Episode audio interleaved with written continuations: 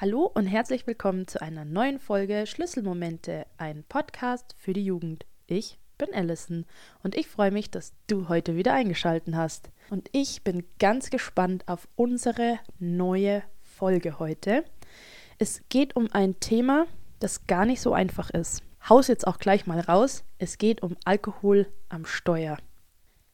Ich bedanke mich ganz herzlich bei der Persönlichkeit, die mit mir heute darüber spricht. Und das war auch gar nicht so einfach, dass ja, dass man sich da überwindet und dass man ja da so offen drüber redet, weil das natürlich in der Gesellschaft und wenn da mal was schiefgegangen ist, ziemlich verpönt ist und man dann auch Angst haben könnte, dass das irgendjemand dann raushört oder weiß, wer da spricht.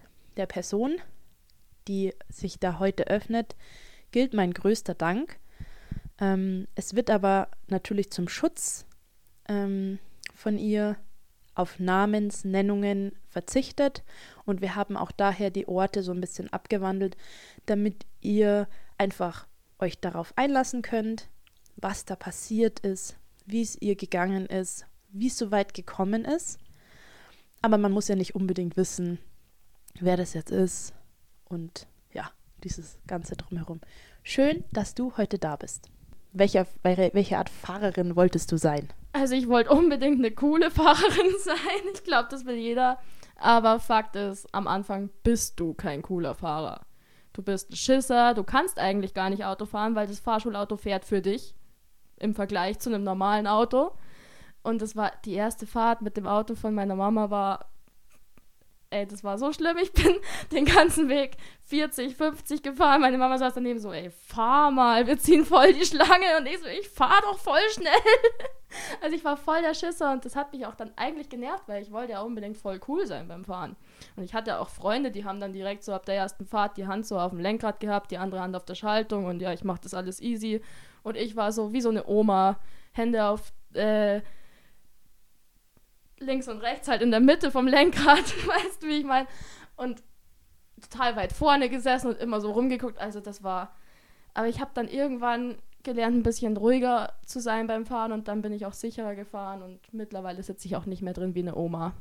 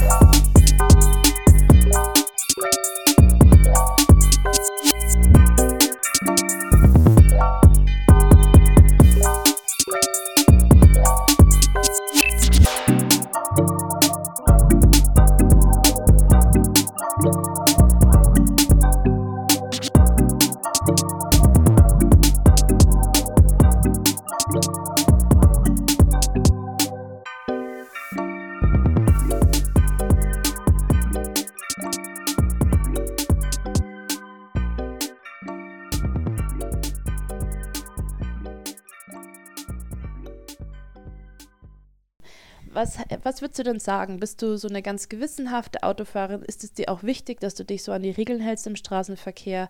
Ähm, neigst du dazu, dann auch mal Dinge, ja, die fünf Grade sein zu lassen oder wie man das so sagt? ähm, gib uns da mal eine Einschätzung, bitte. Also ich bin eigentlich schon eine recht gewissenhafte Autofahrerin, würde ich jetzt sagen. Ähm, ja, ab und zu fahre ich mal ein bisschen schneller als erlaubt. So, dass man mal in der Ortschaft 60 fährt statt 50 oder so. Oder wenn halt die Landstraße gerade so schön frei ist, dann hält man vielleicht die 100 auch nicht ganz ein. Aber ansonsten würde ich schon sagen, dass ich schon darauf achte, mich an die Regeln zu halten. Klar, die klassischen Fahrfehler, die jeder mal macht, passieren mir auch. Wahrscheinlich auch noch häufiger als Autofahrern, die erfahrener sind als ich. Aber an sich, eigentlich achte ich sehr drauf, diese Regeln einzuhalten, weil ich hänge auch an meinem Führerschein. Ich möchte ihn auch gerne behalten und auch nicht mal nur für einen Monat abgeben. Wie ist denn das, wenn man einen Führerschein hat und Food gehen will? Ist es eine gute Kombi? Würdest du sagen, boah, cool, ist es immer perfekt, wenn einer Führerschein hat, dann kann man auch mal in andere Städte, Orte feiern gehen und es ist immer ausgelassen und immer ein schönes Erlebnis. Also ich muss sagen, ich persönlich finde es eigentlich besser, wenn die Orte, wo ich fortgehe, anders erreichbar sind. Einfach aus dem Grund, also ich muss zugeben, ich, ich möchte halt schon gerne auch mal was trinken, wenn ich dann beim Fortgehen bin. Und deswegen mag ich selbst nicht so gern Fahrrad zu machen, will das dementsprechend auch nicht so gern von meinen Freunden verlangen. Weil ich sage, wenn ich selber nicht Fahrer mache, dann kann ich auch nicht erwarten, dass wer anders das macht. Es macht schon öfter mal wer Fahrer und das passt auch. Ich habe auch schon manchmal den Fahrer gemacht beim Weggehen. Aber ich finde es halt eigentlich cooler, wenn alle zusammen einfach mit dem Zug hinfahren, mit dem Taxi heim oder so und man einfach auch gar keine Gefahr läuft, dass irgendwas passieren kann. Weil es halt leider doch öfter vorkommt. Wenn du sagst, dass es doch öfter vorkommt, weil du Erfahrungen damit hast, also mal abgesehen von unserer Thematik heute, äh, hast du im Freundeskreis auch immer mal wieder dieses Thema, dass dir das begegnet ist? Oder meinst du jetzt so im Allgemeinen, dass das halt immer mal wieder passiert? Na, ich habe auch einfach gemerkt, gerade wenn man dann beim Weggehen ist und dann mit jemandem spricht, den man zum Beispiel auch gar nicht kennt, und du merkst halt, der hat schon ein paar Bier sitzen und der erzählt dann auch, ja, ich fahre jetzt noch heim. Das ist halt einfach was, das passiert häufiger mal oder man liest ja auch ständig davon, dass jemand angehalten wird und so und so viel Promille hatte und so weiter. Und das ist halt einfach gefährlich. Und jetzt im Freundeskreis, bis auf unser Thema heute eben, wüsste ich jetzt, wüsste ich jetzt nichts, dass von meinen Freundinnen oder von meinen Kumpels irgendwer da schon mal ein Problem gehabt hätte, wobei ich auch weiß, dass die auch alle mal, okay, wenn man mal ein Bier trinkt und schon aus der Probezeit draußen ist und weiß, ich vertrage dieses eine Bier, das spüre ich noch nicht, das finde ich jetzt nicht so schlimm, aber ich habe es auch schon mal mitgekriegt, dass dann ein Kumpel meinte, ja, ich fahre jetzt noch heim und das nach drei Bier und ich dann gesagt habe, nein, du fährst nicht heim, ich habe nichts getrunken, ich fahre dich heim. So. Nimm uns mal mit an den Tag X. Ähm, was ist gewesen? Was hattet ihr vor? Wie war die Stimmung? Wie ging es dir? Hättest du am Morgen, als du aufgestanden bist, gedacht, dass der Tag so verlaufen wird, oder so ein Ende nehmen wird, wie's, wie wir es heute noch erfahren werden. Nein, überhaupt gar nicht, weil ich an dem Tag in der Früh aufgestanden bin und bin zur Arbeit gegangen. Ähm, ich hatte am nächsten Tag frei. Und ich hatte aber noch gar nicht mit irgendwem was ausgemacht, dass ich an dem Abend unterwegs bin. Ich dachte, ich mache mir einen gemütlichen Zuhause. Und das hat sich erst dann spontan ergeben, weil ich mit einer Freundin shoppen war. Mit meiner besten Freundin. Die meinte dann eben so, lass uns doch auf Nacht noch da hinschauen. Da ist eine kleine Party bei dem zu Hause und da sind wir dann eben hin. Aber das war total spontan, aber die Stimmung war an dem Abend eigentlich gut. Also es hat jetzt nichts darauf hingedeutet, dass heute noch irgendwas schiefgehen könnte. Und du hast ja vorhin gesagt, dass es dir immer total, also dass es dir am allerliebsten ist, wenn du fortgehen kannst und deine, dein Auto eben am besten bei dir zu Hause steht und du das mit irgendwelchen anderen Verkehrsmitteln erreichst, den Ort. Ähm, wie war das diesmal? Diesmal war es eigentlich so, es war schon von vornherein total unnötig, dass wir überhaupt das Auto dabei hatten. Weil da, wir waren bei ihr zu Hause und haben ein bisschen was vorgeglüht. Sie noch nicht. Hat da zu dem Zeitpunkt noch nichts getrunken gehabt. Ähm, und wir sind eben dann zu dem Kumpel hin, bei dem die Party war, und das waren zu Fuß 15 Minuten gewesen. Und sie hat aber halt gesagt, nee, ich habe noch nichts getrunken, ich möchte heute auch nichts trinken, fahr mal halt mit dem Auto. Dann habe ich mir gedacht, es hat ein bisschen geregnet so und dann dachte ich mir, ja, okay, wenn sie eh nichts trinken möchte, dann fahren wir halt mit dem Auto hinter. Und das heißt also, das war nicht dein Auto, um das es geht, sondern das Auto von deiner Freundin. Genau. Und ihr seid dann also zu der Party, habt da geparkt und dann erstmal Party angesagt. Genau, und das war dann auch eine eher größere Hausparty, sage ich mal. Also es war jetzt nicht so, dass man mit fünf Leuten in einem Raum sitzt, es waren schon einige Leute da. Also und auch teilweise am Balkon, teilweise drin. Also man hat sich dann auch so ein bisschen aus den Augen verloren. Und es war halt erstmal einfach ein sehr gemütlicher, lustiger, schöner Abend. Und ich habe ziemlich viel getrunken. Ich wusste aber ja auch, so passt schon. Und es war einfach gute Stimmung und an dem Abend hat es mir getaugt. Wie machst du das immer, wenn du auf einer Party bist, Trinkst du da einfach so, wie du Lust hast? Machst du da irgendwelches, weiß ich nicht, machst du da Trinkspiele mit? Oder achtest du da auch immer so auf einen gewissen Pegel und auf eine Grenze? Wie ist das bei dir so? Also ich achte eigentlich schon immer drauf, dass ich nicht zu betrunken werde und halt ja eben meine Grenzen einhalte. Und ähm, ja, Trinkspiele spiele ich ab und zu mit. Je nachdem, wenn ich Lust drauf habe, spiele ich mit. Wenn ich keine Lust drauf habe, sage ich, nee, Leute, spielt ihr mal. Ähm, oder wenn ich im Trinkspiel bin und dann heißt hier, ex dein Glas aus und ich sage dann, nein, mache ich nicht, dann ist es mir auch egal, wenn sich dann jemand aufregt, öh, das sind die Regeln. Ich sage dann einfach, nein, ich werde mein Glas nicht ausexen, weil ich weiß, ich vertrage das dann nicht gut.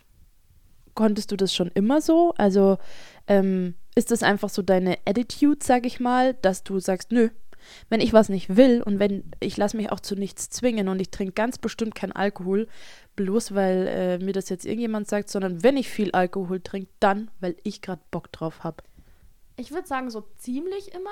Ich würde mal, ich glaube mal so die Anfänge, wo ich dann die ersten paar Male Alkohol getrunken habe, da war das schon eher so, da waren die älteren Jungs mit dabei und wenn die dann gesagt haben, trink, dann war das so, ich will jetzt cool sein und auch mitmachen und dann war das schon die ersten paar Male, habe ich bestimmt auch mal einfach nur getrunken, weil jemand anders das jetzt in dem Moment cool fand, habe aber recht schnell gemerkt, dass ich davon gar nichts habe, weil ich dann eben eventuell zu viel trinke oder es einfach nicht schmeckt, weil ich es zu schnell trinke. Und deswegen habe ich das dann recht schnell mir abgewöhnt, mir von irgendwem das sagen zu lassen. Ab wann würdest du jetzt im Nachhinein sagen, ist die, ähm, ja, hat so das Schicksal seinen Lauf genommen? Als meine Freundin, die hergefahren war, dann eben meinte, sie trinkt jetzt doch ein Gläschen. Ich glaube, das war eigentlich schon der Punkt, weil wenn man auf so einer Party ist, ist diese Ein-Glas-Regel total schwer. Deswegen sage ich, wenn ich fahre und auf eine Party gehe, dann trinke ich gar nicht. Weil dieses eine Bier, das bringt mich eher in die Stimmung, dass ich jetzt mehr trinken möchte. Und deswegen, ich glaube eigentlich, da hat es schon angefangen, weil sie dann meinte, so, ja, sie trinkt jetzt doch auch ein bisschen was, aber nur ganz wenig. Und dann hat sie noch zu mir gesagt, soweit ich mich erinnere, wenn es ist, dann lassen wir das Auto halt stehen und holen es morgen. Weil wir ja eh nur eine Viertelstunde bis zu ihr hatten, zu Fuß. Ja. Also würdest du sagen, hast du auch erstmal nicht so wirklich eine Gefahr dabei gesehen, selbst wenn sie jetzt in Anführungszeichen schwach werden würde und doch Lust auf Alkohol hat, da geht die Welt auch nicht unter, weil ihr habt es ja nicht weit bis dahin. Genau, ich dachte, wir gehen in dem Fall einfach zu Fuß. Das war ja, wie gesagt, nur eine Viertelstunde Fußweg. Das ist eigentlich sinnlos, was dann passiert ist. Und ist es dann bei diesem einen Gläschen geblieben? Natürlich nicht. Also wie ich schon gesagt habe, was ich auch vorhin meinte, dieses, wenn ich dann anfange, dann trinke ich auch mehr als nur dieses eine Bier und das war bei ihr an dem Abend halt auch der Fall. Weil dann hat man ein Spiel gespielt, ein Trinkspiel und dann war das Glas halt recht schnell leer, aber sie hatte Lust noch weiter mitzuspielen, also hat sie halt noch eins eingeschenkt und dann hat das alles so seinen Lauf genommen und sie hat halt dann am Ende auch mit uns genauso getrunken, wie wir alle auch und war aber von dem Zeitpunkt ab diesem zweiten Glas für euch beide klar, dass sie nicht mehr Auto fährt? Eigentlich ja. Also wir waren uns dann eigentlich einig, dass wir zu Fuß nach Hause gehen und am nächsten Tag zusammen zu Fuß gehen und das Auto holen. Okay, gesagt, getan. Das heißt, ihr hattet euch, ihr hattet einen schönen Abend, ihr wart vorher sogar shoppen. Klingt eigentlich nach einem richtig coolen Tag und nach einem schönen Abend so. Mit den Freunden zusammen nochmal was trinken wann ist dieser Moment passiert, wo es gekippt ist? Wo seid ihr falsch abgebogen? Es war so, es, es ging dann die Party zu Ende und zwei, drei Freunde von uns ähm, meinten dann, ja, trinken wir noch ein. Und dann hab ich halt, haben wir halt auch noch mitgetrunken und dann waren wir schon beide sehr, sehr betrunken dann. Also da haben wir schon eher an der Grenze gekratzt, wenn wir sie nicht schon leicht überschritten hatten vom Pegel her. Das ist halt ein Abend, der am Ende eigentlich sehr ausgeufert ist, weil wir dann eben noch dieses eine Glas draufgesetzt haben, das keiner gebraucht hätte. Und dann hat eben sie gemeint, ja, ähm, sie fährt jetzt noch mit dem Auto. Weil sie findet das jetzt gerade lustig. Und wir alle sofort so, nee, das machst du nicht, bist du jetzt doof. Aber ich weiß gar nicht mehr genau wie und warum. Eine andere Freundin von uns hat ihr dann noch den Schlüssel weggenommen und ihn dann aber am Tisch liegen lassen und dann hat sie ihn sich nämlich wieder geholt. Okay. Also aus dem Nichts heraus kam dieser Impuls von ihr, ich will jetzt Auto fahren. So, ja. Und ihr habt eigentlich eh noch alle gesagt, nee, es wird nicht Auto gefahren. Genau. Und ich eigentlich am lautesten. Okay, dann nimm uns mit. Wie ist das passiert? Wo, wie wie kam es dazu? Erzähl uns mal. Es kam der Moment, da wurde sie dann sehr sauer, weil wir sie eben ihr reinreden wollen, was sie zu tun hat. Und irgendwie, ich wollte sie dann eigentlich nur beruhigen in dem Moment, weil sie so gestritten hat und so, b -b -b warum redet ihr mir rein? Und habe ihr dann einfach gesagt, ja du, komm, wir gehen jetzt dann und wenn alle schlafen, dann, dann kommen wir her und fahren noch eine Runde. Mein Ziel war, wir gehen dann wir sind dann schon fast bei ihr und sie hat dann keine Lust mehr umzudrehen, weil sie betrunken ist und wir gehen einfach heim und schlafen. Das war mein Ziel. Aber irgendwie hat es dann die andere Freundin auch mitgekriegt, auch sehr betrunken. Die war dann total sauer auf mich, dass ich sowas sage und hat dann nur gemeint, ja, viel Spaß, dann fahrt's doch. Und dann, ich kann es wirklich nicht mehr sagen. Das ist eigentlich von dem ganzen Abend, weil, also meine Freundin, die gefahren ist, die hat ja einen totalen Blackout, so vom, von dem, was hinterher passiert ist, selbst ich kann mich an alles detailliert erinnern, nur nicht an den Punkt, wann diese Entscheidung passiert ist, dass ich mit ihr zusammen ins Auto steige. Ich kann es nicht zusammensetzen, bis heute nicht. Ich komme nicht drauf, weil ich bin eigentlich von unseren ganzen Freundinnen die strengste, was das angeht. Und ich bin so, wenn ich, wenn jemand sagt, er fährt mich heim und ich krieg mit, der hat mehr als ein Bier getrunken, dann steige ich da nicht ein. Und wenn ich eine, weiß ich nicht, wenn ich eine Stunde zu Fuß gehe, steige ich da nicht ein. Und deswegen, ich komme bis heute nicht drauf, wann der Punkt war, dass ich dann mitgefahren bin. Was glaubst du, woran das liegt? Was glaubst du, warum du dich da nicht mehr dran erinnern kannst? Und was glaubst du, ob, warum du eingestiegen bist, obwohl du jetzt, ja, wie du uns sagst, eine Person bist, die da voll streng drauf achtet und sich das gar nicht vorstellen kann, dass sie das jemals machen würde? Ja, warum? Ich weiß es nicht. Ich glaube, ich kann mich nicht dran erinnern, weil ich wahrscheinlich eben viel zu, also da ich ja viel zu viel getrunken hatte, hat es wahrscheinlich mit reingespielt, dass da, weil das wird, wird wahrscheinlich mein betrunkenster Moment gewesen sein, direkt nach dem ganzen Alkoholkonsum, nach dem letzten Glas, das mich eben dann so fertig gemacht hat zum Schluss. Ich denke, vielleicht habe ich an der Stelle auch einen kleinen sogenannten Filmriss. Vielleicht habe ich auch einfach in dem Moment gedacht, so, weißt du was, ich bin immer so streng, jetzt mache ich einmal was Verbotenes. Und vielleicht ein Teil meines Unterbewusstseins verdrängt diesen Teil vielleicht, weil ich nicht stolz drauf bin. Ich weiß es aber wirklich nicht genau. Ich habe nur überlegt, vielleicht könnte es das sein. Ja, ist ja auch irgendwie menschlich, dass man sich nicht immer gleich sofort anschauen will oder da so reinbohren will in Momente, in denen man mal was falsch gemacht hat. Mal jetzt fernab von der Sache, dass man zu jemandem ins Auto steigt, der was getrunken hat. Ich glaube, ich spreche wirklich für die gesamte Menschheit, wenn ich sage, dass wir alle schon mal von einem Punkt standen oder in einem, Moment in einem Leben hatten, wo wir uns hätten richtig entscheiden können, uns aber falsch entschieden haben und dann was ganz anderes gemacht haben und dann wirklich entweder wirklich die volle Breitseite der Konsequenzen zu spüren bekommen haben oder mit einem blauen Auge davongekommen sind oder sogar ähm, ein schönes Erlebnis dadurch hatten. Wer weiß das schon? Und ich glaube, dafür sind wir Menschen, dass wir Fehler machen und dass wir ähm, auch mal Dinge tun, die nicht in Ordnung sind. Stopp. Bevor du da draußen jetzt denkst, dass ich verherrliche, dass man äh, ja mal den Fehler begehen kann, Alkohol zu trinken und Auto zu fahren oder dabei jemanden einzusteigen, das meine ich nicht. Ich meine, dass man sich nicht so bis ins letzte verurteilen muss oder fertig machen muss und bis an sein ähm, Lebensende hassen muss für einen Fehler, den man gemacht hat. Man muss die Konsequenzen dafür tragen, man muss vielleicht schauen, dass man Wiedergutmachung leistet. Und manche Sachen, die man verbockt hat, sind so schlimm, dass man die wirklich für immer mit sich trägt. Das kann ich nicht, kann ich nicht leugnen. Aber das Leben ist so vielfältig und das Leben ist auch nicht immer Sonne und nicht immer perfekt und nicht immer schön. Und in der heutigen Folge wirst du merken, selbst jemand, der, ja, der sich so eigentlich Mühe geben wollte, dass er alles richtig macht zum Thema Autofahren, der darauf schaut, dass er sich an die Regeln hält, der ganz aufgeregt war, seinen Führerschein zu machen und halt ähm, auch nervös dabei und trotzdem auch diese Verantwortung immer gespürt und respektiert hat, so was, wie man sich im Straßenverkehr verhalten muss, haben wir jetzt gerade gehört. Trotzdem kann sich so jemand falsch entscheiden und das macht sie nicht endgültig zu dieser bösen Person oder dummen Person, die bei jemandem eingestiegen ist, der Alkohol getrunken hat, sondern das macht sie ja trotzdem zu einem Menschen, der ganz viel Persönlichkeit hat und ganz viele Facetten. Das wollte ich dir jetzt gerade in dem Moment mit auf den Weg geben. Bloß weil du im Leben mal was falsch gemacht hast, bist du nicht nur falsch, bist du nicht nur schlecht. Du hast bestimmt ganz viele gute Sachen an dir, mit denen du dir wieder aus schwierigen Situationen raushelfen kannst. Da bin ich überzeugt. So. Ihr sitzt im Auto.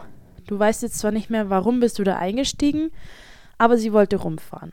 Jetzt könnte sie eigentlich noch, also ich fieber so ein bisschen mit. Ich weiß ja eigentlich, was passiert ist, aber ich hätte mir so, es wäre halt auch irgendwie cool, wenn sie sagt, ah nee, doch nicht. Oder ich bin so müde.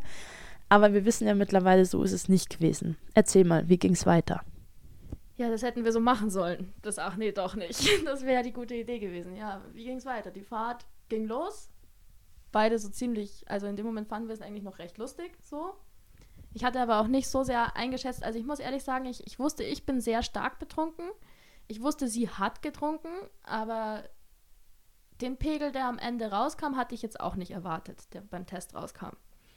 Auf jeden Fall ging die Fahrt los. Wir sind halt, ja, von der Party aus losgefahren auf unsere Runde, die wir halt drehen wollten. War auch eine längere Runde, also es war insgesamt so, glaube ich, die ganze Fahrt hat schon über eine Stunde gedauert. Ähm, ja, es ging los und in der ersten Kurve wollte sie sich eine Zigarette anzünden und ich so, mach das mal nicht in der Kurve, schau mal nach vorn und mach das danach oder gib her, ich zünd dir die Kippe an, so auf die Art.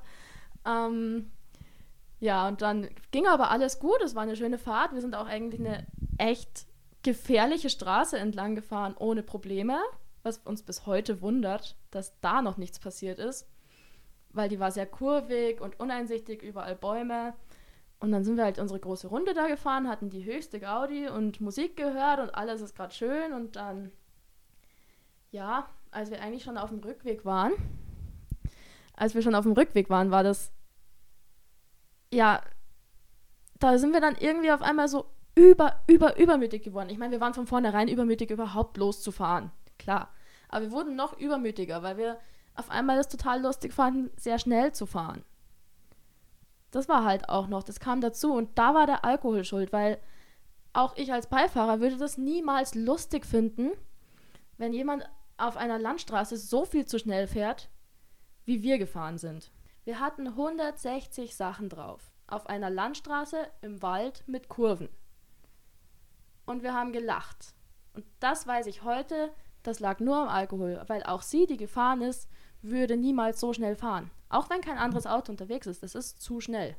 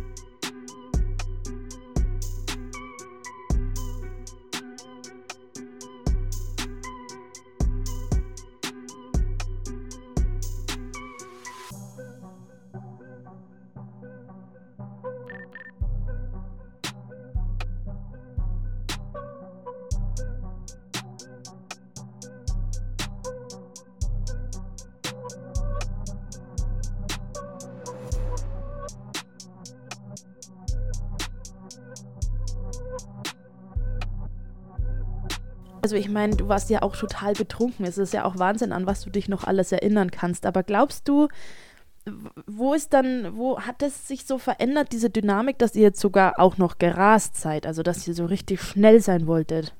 Mm, das war kurz bevor wir in das Waldstück kamen. Da war dann eine längere Gerade und auf der Gerade haben wir beschleunigt. Ein bisschen eigentlich nur. Wir sind dann so 120 oder was gefahren und fanden das halt sehr lustig. Und dann war ich, ich bin mir nicht mehr ganz sicher, aber ich meine, sie hat noch gefragt, sollen wir noch ein bisschen schneller? Und ich habe dann halt in meiner Übermütigkeit und gerade total aufgedreht auch gesagt, ja klar, es lief gute Musik dazu und ich denke, das war einfach der Punkt, wo wir halt dann einmal drüber beschleunigt hatten, da, kam, da hatten wir quasi Blut geleckt. Und in dem Moment, ich meine, das ist auch sowas, vielleicht kennt man es vom Mitfahren, wenn man Alkohol getrunken hat, fühlt sich Geschwindigkeit langsamer an im Auto. Deswegen haben wir auch gar nicht so recht realisiert, obwohl wir ja die Zahl gesehen haben auf dem Tacho, aber vom Gefühl her haben wir nicht so recht realisiert, wie schnell wir gerade sind. Das ist halt einfach Wahnsinn, was, wie schnell da so eine Dynamik entstehen kann. Also wir sind von Shoppen zu Hausparty zu ich will plötzlich Auto fahren zu wir fahren mit 160 Sachen durch ein Waldgebiet. Einfach nur, weil sich das alles so on top, on top, weil da immer noch was mit draufkommt. Und was mir jetzt ganz wichtig ist an dieser Stelle, wenn du dir das anhörst, ich weiß ja nicht, wie alt du bist. Solltest du sehr jung sein oder ja, Teenie-Alter oder so, vielleicht noch keinen Führerschein haben, möchte ich an dieser Stelle nochmal betonen, wir wollen dir hier auf keinen Fall schmackhaft machen, dass man unter Alkoholeinfluss oder Drogeneinfluss Auto fährt, denn du kannst immer jemanden gefährden, der auch am Straßenverkehr teilnimmt. Denjenigen oder diejenigen und auch dich selbst und deine Mitfahrer und Fahrerinnen. Das ist kein Spaß und das wirst du auch gleich noch hören, dass es auch ziemlich heftige Konsequenzen haben kann. Und das war mir jetzt einfach ganz nochmal, also wirklich nochmal wichtig, dass du dir das, ja, dass du dir das einfach mal kurz wieder in Erinnerung rufst. Jetzt höre ich aber auf, hier wieder mal auf den äh, Regeltopf zu klopfen und möchte gern von dir wissen, du sagst, du hast die Geschwindigkeit nicht gespürt. Der Alkohol hat alles trotzdem so ein bisschen verlangsamt, aber es war trotzdem dieser Nervenkitzel, zu, zu, zu schnell zu fahren. Die Musik war vielleicht laut, ihr habt gelacht, es war eigentlich eine gute Stimmung im Auto. Mhm. Ähm, was ist dann passiert? Ja, wir sind halt da entlang gefahren und ich erinnere mich noch, das war eigentlich so das Letzte, was dann ähm, vor dem Unfall, was ich mich noch erinnere, war, wie meine Freundin zu mir rüberschaut und lacht und ruft, ho, ho, ho, ho 160. Und das war aber tatsächlich bei mir der Moment, weil ich hatte ja die Geschwindigkeit nicht so gespürt. Und sie hatte bis dahin auch nicht aufs Tacho geschaut. Ich habe dann in dem Moment kam bei mir kurz der Moment, klar, ich habe ja immer noch mein Gehirn, ich bin ja immer noch ich, egal wie betrunken ich bin, da kam so, warte mal, wir sind auf der Landstraße. Und ich wollte ihr eigentlich noch sagen, brems runter. Aber da war schon der Straßenpfosten. Das war der Moment, als der Spaß vorbei war. Ich wollte gerade noch sagen, brems runter und das nächste, was ich höre, ist der Schlag von dem Straßenpfosten auf den Kotflügel vom Auto. Und dann ist es ganz schwer zu beschreiben. Also wir haben uns mehrmals überschlagen ins Feld rein. Und das ist sowas, ich erinnere mich dran, aber es fühlt sich eher an wie ein Film, den ich mal gesehen habe. Immer noch nicht, als wäre ich wirklich dabei gewesen. Weil du sitzt in diesem Auto, bist wahnsinnig schnell und auf einmal drehst du dich mit diesem Auto und du merkst, irgendwo schlägt das Auto am Boden auf und fliegt wieder in die Luft. Und gegen das Straßenschild und bis wir dann nach, weiß ich nicht, es waren wahrscheinlich Sekundenbruchteile, es hat sich angefühlt wie eine Ewigkeit, bis das Auto dann wieder stand, mitten im Feld. Glücklicherweise auf den Rädern.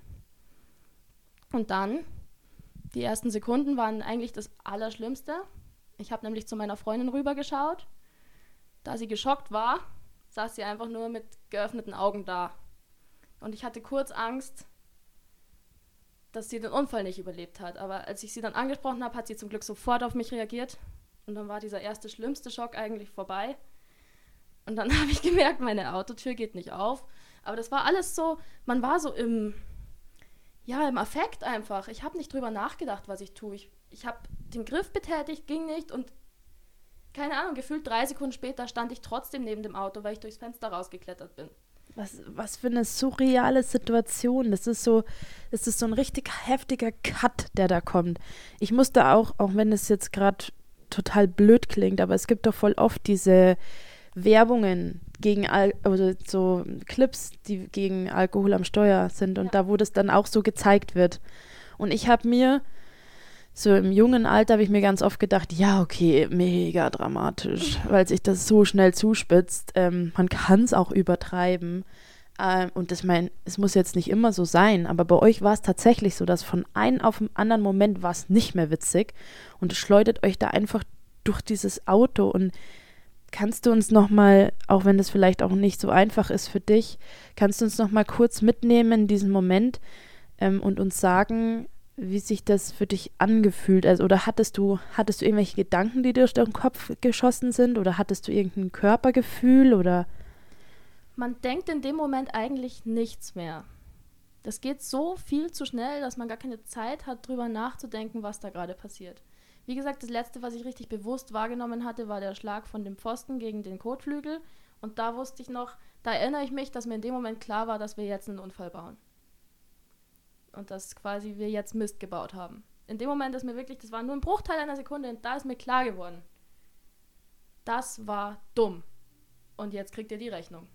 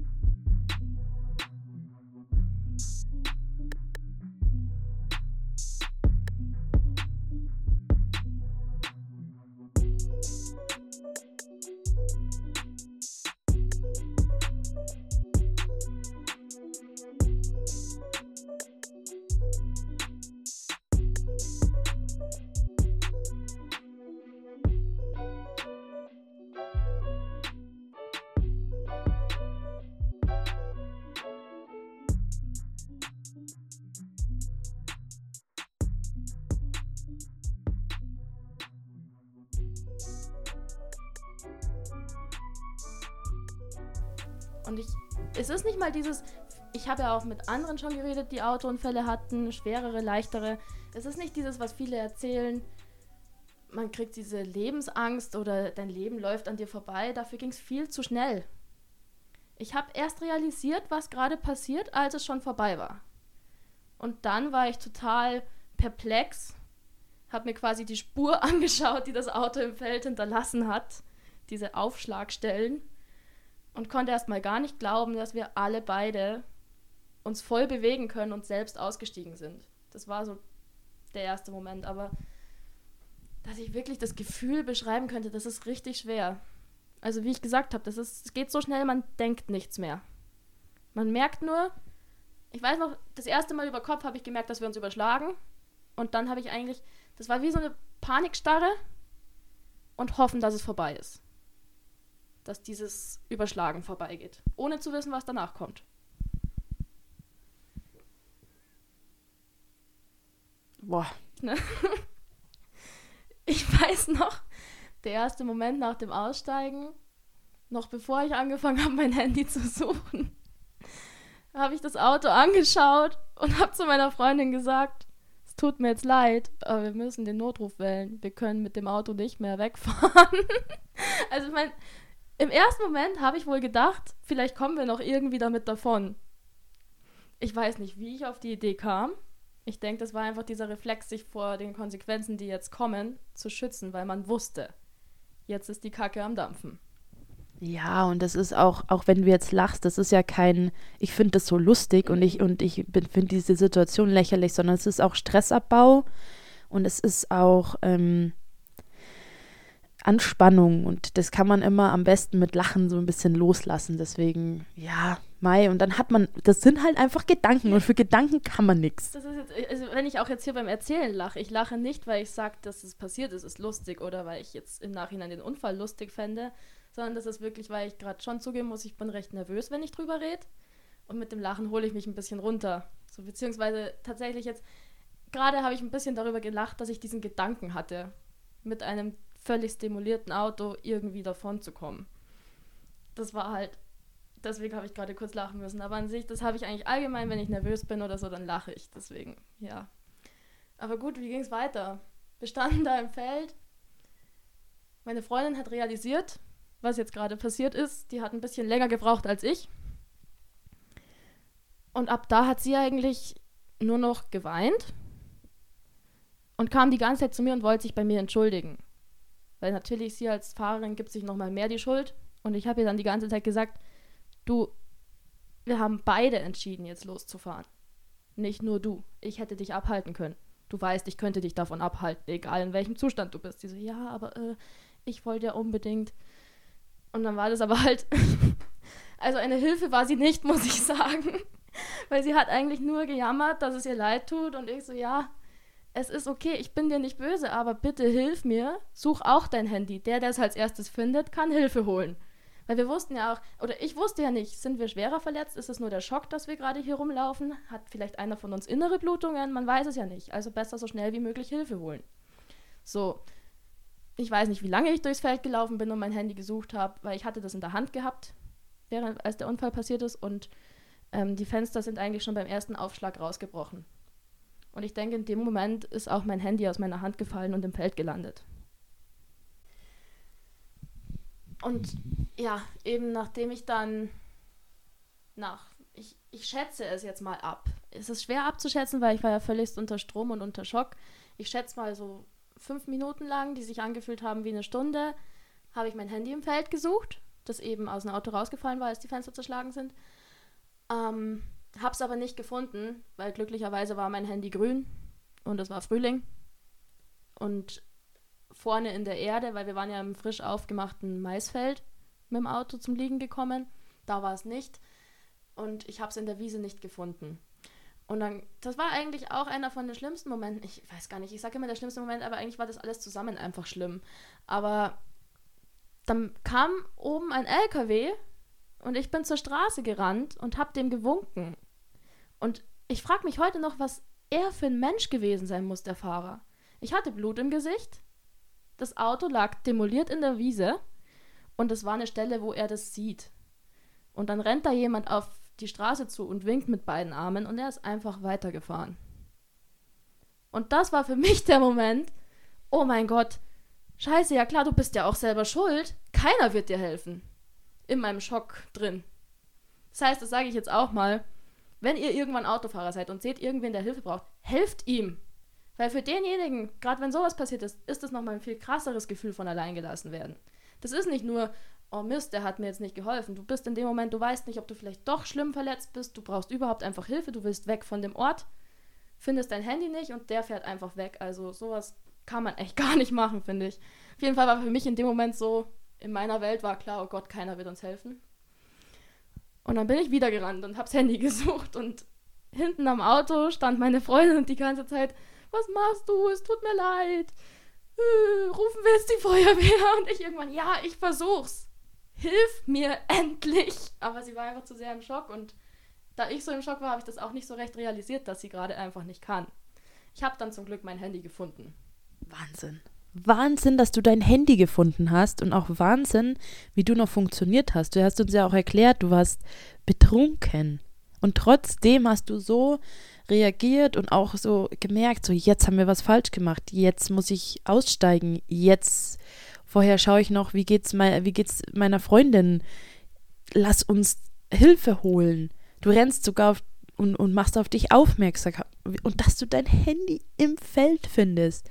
Mein Wahnsinn, auch was für ein Glück ihr hattet. Okay, du hast dein Handy gefunden. Mit dem Handy habe ich dann natürlich gleich den Notruf gewählt. Während ich dann am Handy war, am Telefonieren, ist oben wieder ein Auto vorbeigefahren. Der hat es richtig gemacht, da musste ich nicht mal winken. Der hat gesehen, dass wir da im Feld stehen, dass das Auto neben uns ja nicht mehr steht, sondern liegt eigentlich, auch wenn es auf den Rädern stand, aber und der ist sofort stehen geblieben und zu uns runtergekommen ins Feld. Und ich war am Telefon mit dem Mann aus der Leitstelle und der hat mich so dermaßen überfordert. Das muss ich an dem Punkt auch nochmal sagen. Die Leute beim Notruf, Hauptsache, sie kriegen ihre genauen Angaben, dass das Unfallopfer vielleicht gerade eigentlich gar keinen Peil hat, was es da macht. Das war dem egal. Der wollte von mir ständig wissen, ob in der Nähe ein Parkplatz ist. Und ich so, warum brauchen Sie unbedingt einen Parkplatz? Sie haben Blaulicht, Sie brauchen keinen Parkplatz. Da hat er mir erklärt, er wollte nur wissen, dass er weiß, wo das ist, weil ich versucht habe zu erklären, wo wir sind. Und er meinte halt, da, die Stelle, was er jetzt denkt, wo wir sind, da ist ein Parkplatz in der Nähe.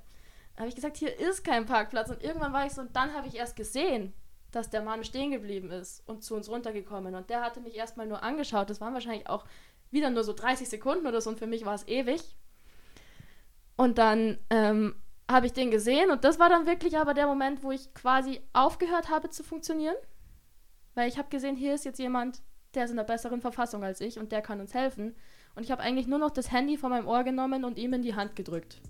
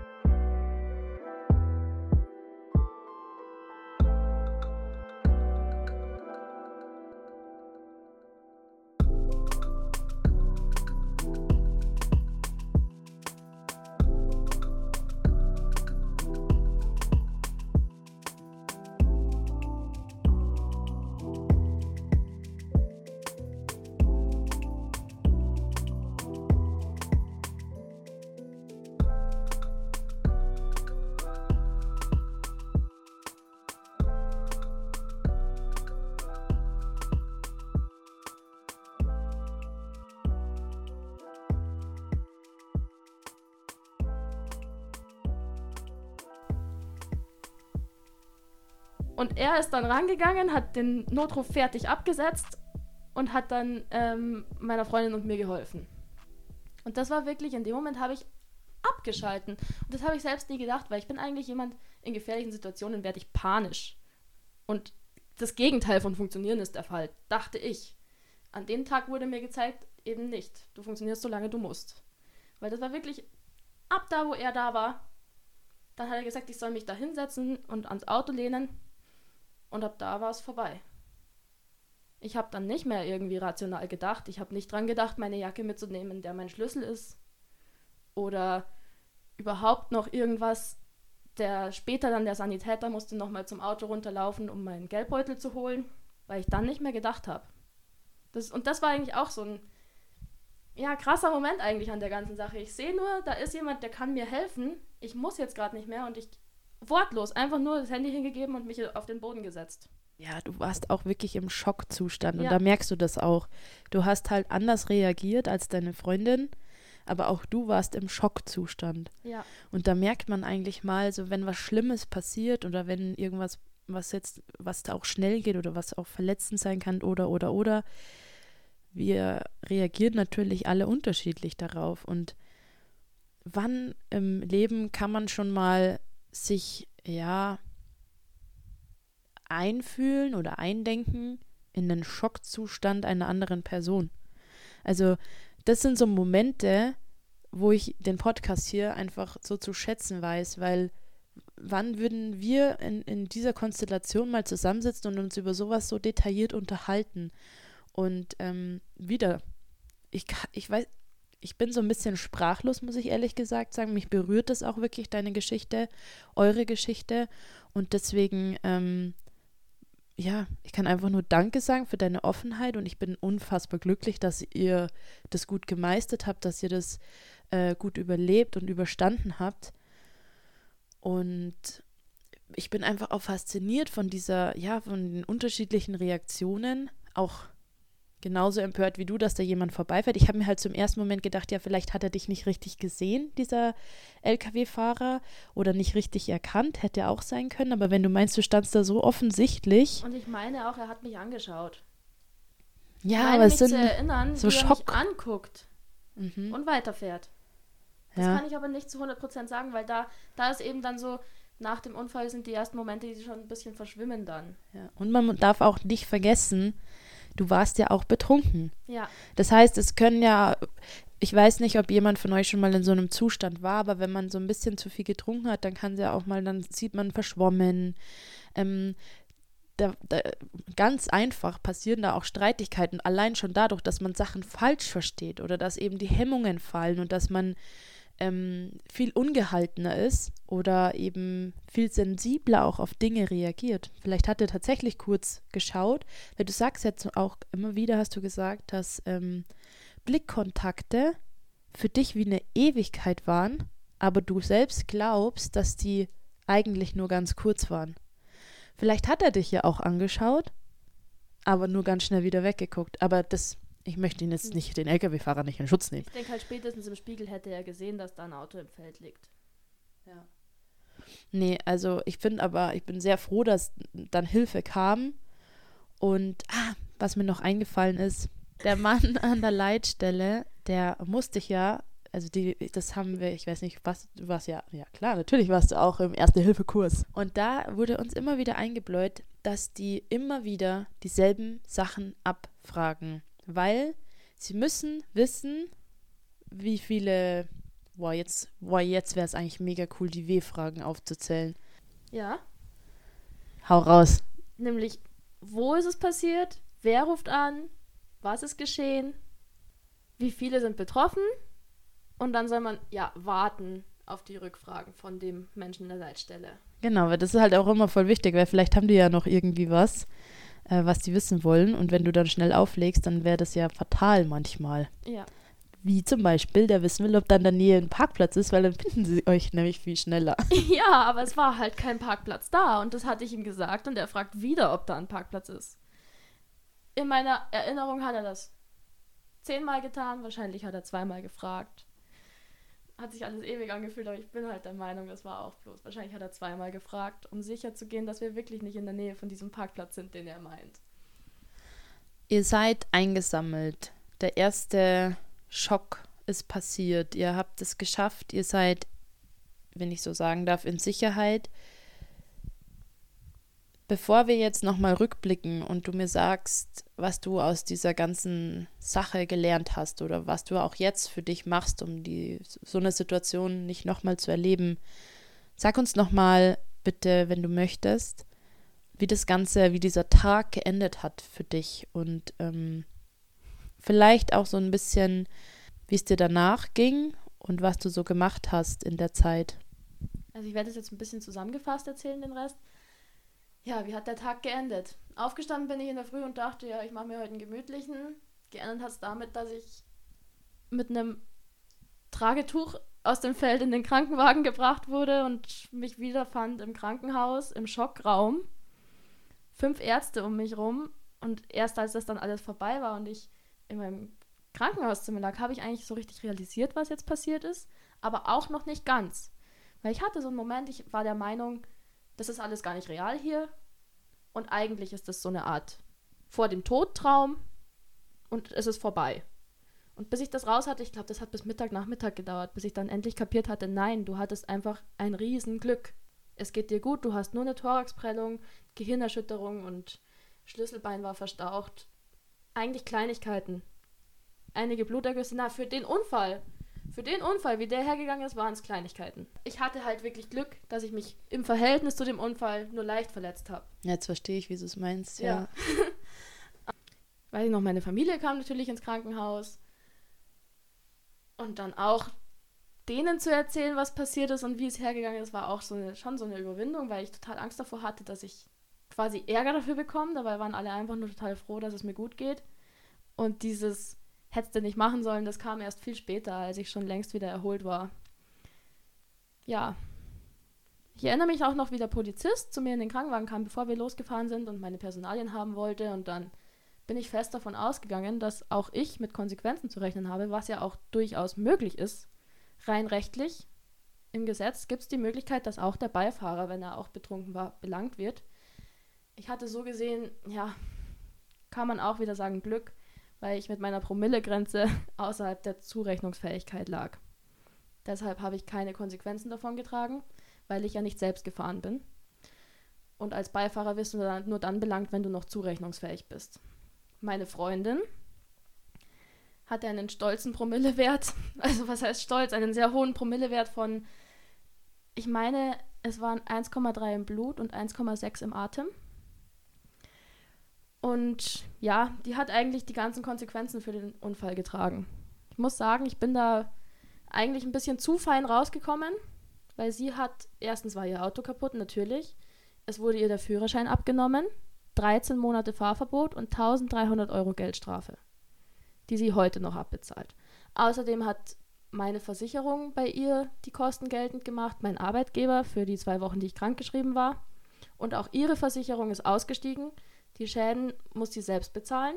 Ihre Kfz-Haftpflicht hat nur einen geringen Teil gezahlt, den Rest, die zahlt noch jahrelang ab. Das waren eigentlich dann so die Konsequenzen aus dem Ganzen. Das ist also nicht bei dem Unfall geblieben und das ist an der Stelle, das ist das, was ich euch vorhin sagen wollte als mir wichtig war zu betonen, dass wir das jetzt hier nicht ähm, eben abfeiern, was da passiert ist, sondern dass wir das, dass das sehr ernst genommen werden muss, weil es eben krasse Konsequenzen haben kann. Und wir reden hier von einer Situation, wo es beiden, also wo beide, also da hatten sie wirklich, wirklich Glück im Unglück und trotzdem so krasse Konsequenzen. Würdest du uns sagen, ähm, was war so für dich der Schlüsselmoment, wo du jetzt sagst, da habe ich für mich gelernt? Und was genau hast du gelernt? Das war eben, was ich vorhin schon gesagt habe, als ich im Krankenhaus war, der Moment, wo ich es dann wirklich realisiert hatte. Endgültig und wieder wirklich aus, dieser, aus diesem Schockzustand draußen war. Ich hatte ein paar Stunden geschlafen, ich hatte was gegessen und lag da in meinem Krankenhausbett. Dann bin ich aufgestanden, um auf die Toilette zu gehen und dann habe ich mich zum ersten Mal seit dem Unfall im Spiegel gesehen. Und das ist jetzt kurz so eine Art Fun Fact am Rande. Bei einem großen Adrenalinausstoß verfilzen die Haare. Das wusste ich auch lange nicht. Ich habe dann nur letztens mal auch einer Freundin erzählt, dass nach meinem Unfall die Haare so filzig waren und die ist halt Krankenschwester in einem Unfallkrankenhaus. Und die hat gesagt, ja, das ist immer so bei Schockpatienten weil durch diesen Adrenalinausstoß die Haare verfilzen. Und ich bin in dieses Badezimmer rein, sehe mich im Spiegel und ich sah wirklich aus, als hätte ich in die Steckdose gefasst. Und voller Dreck in den Haaren. Voller Dreck in den Haaren halt. die Schürfwunde im Gesicht und auch Dreck im Gesicht an den am Hals. Meine Klamotten habe ich aus der Tüte genommen, total verdreckt. Und da habe ich so, das war eben mein, Real, ja, mein Realitätsrückkehrmoment. Und das war eben, was du gesagt hast, dieser Schlüsselmoment eben, wo ich für mich diese Konsequenz gezogen habe, das mache ich nie wieder. Ich bin seitdem auch nicht mit Alkohol an Steuer, also mit mehr als einem Bier an Steuer oder bei jemandem eingestiegen, der mehr, als ein Bier getrunken hatte. Und auch sogar, ich muss sagen, bei Fremden, also jetzt meine engen Freunde, die ich kenne und auch weiß, wie sie unter Einfluss von einem Bier sind, da würde ich auch mitfahren. Aber wenn das jetzt jemand ist, den ich nicht so gut kenne, dann nicht mal, wenn er einen Schluck getrunken hat. Das war, denke ich, mein, ja, mein Schlüsselmoment, wo ich gewusst habe, einmal reicht und nie wieder. Aber ja, wirklich einfach nicht nachmachen. Jetzt so blöd wie es klingt, das ist eigentlich mein Rat. Bitte nicht nachmachen. Eine wirklich spannende Folge. Ich glaube, ich habe dich jetzt eine ganze Weile bearbeitet, dass wir da äh, mal drüber sprechen. Natürlich immer so, dass du dich noch dabei gut fühlst und ich bin dir voll dankbar, dass du ja, dass du jetzt da warst und dass wir darüber gesprochen haben, dass du uns mitgenommen hast in diesen in, in diese Geschehnisse und in, in diesen Abend. Das war Schlüsselmomente, ein Podcast für die Jugend. Mein Name ist Allison und ich arbeite bei Jonathan Soziale Arbeit, ein gemeinnütziger Sozialbetrieb der Stadtler Gruppe. Ich freue mich, wenn du das nächste Mal wieder dabei bist.